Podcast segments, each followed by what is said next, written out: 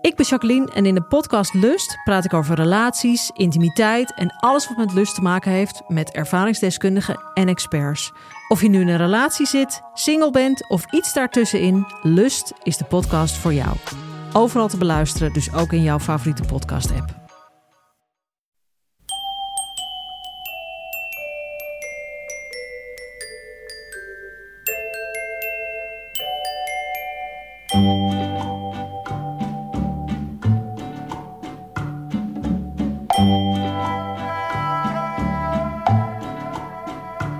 Welkom bij aflevering 346 van Echt Gebeurd, de podcast waarin mensen hun eigen waargebeurde verhalen vertellen.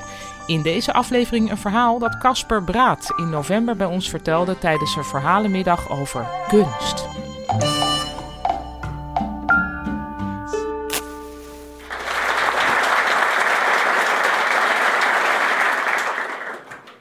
Mijn verhaal gaat over mijn tijd in de Rietveld Academie. Ehm, het begon eigenlijk dat er een eh, leraar was die zei tegen mij: Je moet, eh, zeg maar, je werkt heel goed aan je opdrachten en dat gaat allemaal goed, maar je combineert niet je thuissituatie met je werk. En dat moet eigenlijk meer één ding worden. Nou, en in die tijd ging ik best wel veel naar tentoonstellingen van dieren, waar eh, ze dan bijvoorbeeld alle verschillende soorten raskatten laten zien of alle verschillende soorten kippen. En ik dacht, nou, hier moet ik iets mee doen. En ik wou ook probeerde ik eigenlijk om een beetje politiek geëngageerd. Ik wist nog niet zo goed een beetje aan het uitzoeken van wat doe ik nou. En toen had ik bedacht, ik ga um, om de problemen met de bio-industrie aan te kaarten, ga ik zelf een legbatterij maken met een kip. Die ik dan thuis in mijn keukenkastje kan stoppen, waar dan alleen de eieren uitkomen en dat ik hem niet meer hoef te zien. En ja, daar was ik allemaal mee bezig. En die leraar die zei ook van, ja, dat is heel goed. En, uh, dus Dus ik dacht, nou ja, oké, eh, hoe kan ik nou zorgen dat ik dit ook echt ga doen? Dus ik dacht, nou, ik moet gewoon zorgen dat me... Want ik woonde toen nog in West, uh, twee hoog. Ik dacht, nou, ik ga gewoon die kip op het balkon. En als ik nou een hok ga maken, dan is er geen weg terug meer. Dus ik met van heel mooi berkenhout heb toen een hok getimmerd. En uh, alles stond klaar. En toen dacht ik, nou, nu moet die kip wel komen. Toen ben ik op Marktplaats gaan zoeken. Toen vond ik in Woerden een man, dik. Daar ben ik toen die kippen gaan kopen. Maar toen ik die kippen daar op gingen halen. Het waren dan twee uh, Wiandottes, want die leggen, dat is een ras die niet veel lawaai maakt, maar wel veel eieren legt. Dus toen dacht ik, nou, die heeft hij uh, wit, wit met een zwarte zoom. Toen kwam ik daar en al die kippen leefden een beetje in een modder. En het zag allemaal een beetje shabby uit. Maar ik dacht, nou ja, misschien zoals je ook wel eens op vakantie hebt... dat je denkt, ik neem een, een kat mee terug. Weet je, dan krijg ik me beter leven. Dat voelde ik ook een beetje. Ik moet ja, die, die kippen daar wegredden. En dan kan ik uh, een beter leven aan ze geven. Misschien, maar dan wel voor mijn project. En uh, nou, ik kwam thuis met die kippen. En eigenlijk ging het vanaf het begin al niet heel goed. Want ze werden ziek. En ja, ze hadden diarree overal. dat was dan ook, want ik deed ze op mijn schouder onder het afwassen. En dan was het opeens allemaal zat op mijn schouder. En ook binnen op de bank. En het ging eigenlijk... Eigenlijk normaal hebben ze maar één keer per dag hebben ze zo'n diarreepoepje als een lege darm uh, leegmaken. Maar dit ging maar door. En toen um, ging ik toch nog eens een keer goed kijken. Toen ben ik die man gaan googlen. En toen kwam ik op, op uh, kippenforum.nl. En er waren allemaal waarschuwingen van mensen. Zij gaan niet naar dik uit Woerden. Want die kippen die zijn allemaal ziek. En uh, die gaan heel snel dood. En toen kreeg ik een beetje iets van... Ja, misschien moet ik hier iets mee. Misschien is dit dan het project waar ik het samen ga brengen. Dus toen ben ik naar de dierenarts geweest. En toen nou, heeft ze onderzocht. En die poepjes zijn toen opgestuurd naar het laboratorium... om te kijken wat er dan precies mis was. Um, maar die kosten liepen ook op als een soort van uh, arme student. Dus ik die man mailen en zei: Nou ja, het is nu dan het eerste onderzoek, het is nu 180 euro. Uh, wil je dat betalen? Want ik heb die kippen ziek gekocht. En uiteindelijk werd het eigenlijk steeds een groter probleem, omdat ze moesten weer een keer ja, opnieuw op keuring.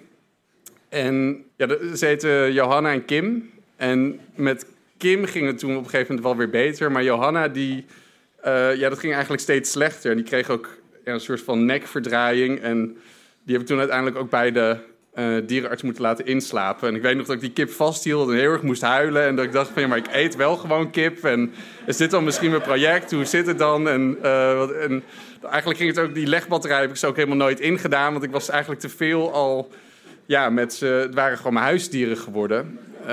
Dus daar ging het veel meer om. En nou ja, en met die man, dat liep ook nog steeds door, maar die, die stuurde natuurlijk niks terug. En toen dacht ik, nou, misschien als ik dan een aangetekende brief Uh, dat, het dan, weet je, dat hij dan een beetje bang wordt, omdat zijn familie dan ziet van nou, er is iets aan de hand. En uh, daar reageerde ik toen ook niet op, maar toen ben ik met, ik had een rechtsbijstandsverzekering. Toen heeft de jurist nog een keer een brief gestuurd en toen kreeg ik wel uh, antwoord terug dat hij het niet ging betalen.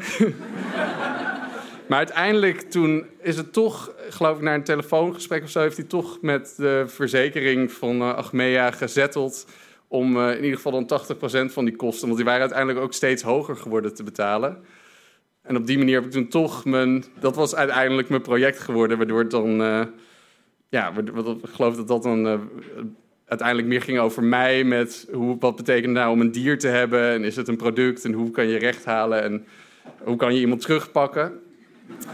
Maar die ene kip, Johanna, die ging toch steeds slechter en op een gegeven moment is die overleden toen bij de dierenarts. En toen heb ik nog bij mijn moeder een uh, begrafenis georganiseerd. Met al mijn vrienden. Die waren ook allemaal zwart in dingen. En toen had ik ook weer op de Rietveld dan zo'n wit kistje gemaakt. Dat heel mooi uh, naar beneden konden laten zakken. Met oogjes aan de zijkant. En ik weet ook nog dat toen stond, of tenminste hadden we dat graf al gegraven en dan moesten we die kist gaan doen en er was ook cake en alles hoorde erbij en dat, ik dacht, nou, misschien is dit wel het project. Of, en toen hadden we Beautiful van Christina Aguilera opstaan zo, tijdens de begrafenis.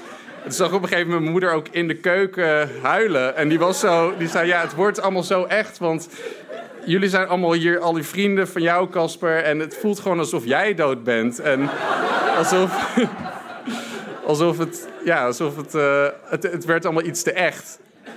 En toen hebben we die kip uh, begraven en uh, ik dacht, dat kistje was ook net iets te stevig gemaakt. Dus ik dacht ook de hele tijd van, ja, misschien komt dat water er niet... Die aarde komt er helemaal niet bij, want het was allemaal van dat plasticige hout en zo. Ik dacht, nee, die is misschien te goed dicht en dat die kip ligt er nu in. En ja, allemaal heel akelig.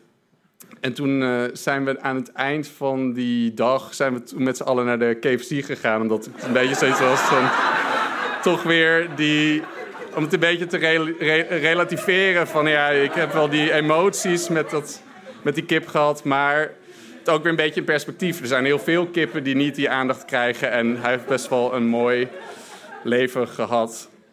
En Kim leeft nog steeds. Die heeft ook een ei uitgebroed. Die woont nu bij, uh, ergens op een boerderij in uh, Warder bij een vriendin van mijn moeder. Maar ik heb wel sindsdien, ik ga denk ik nooit meer kippen nemen. Dat is wel uh, de conclusie.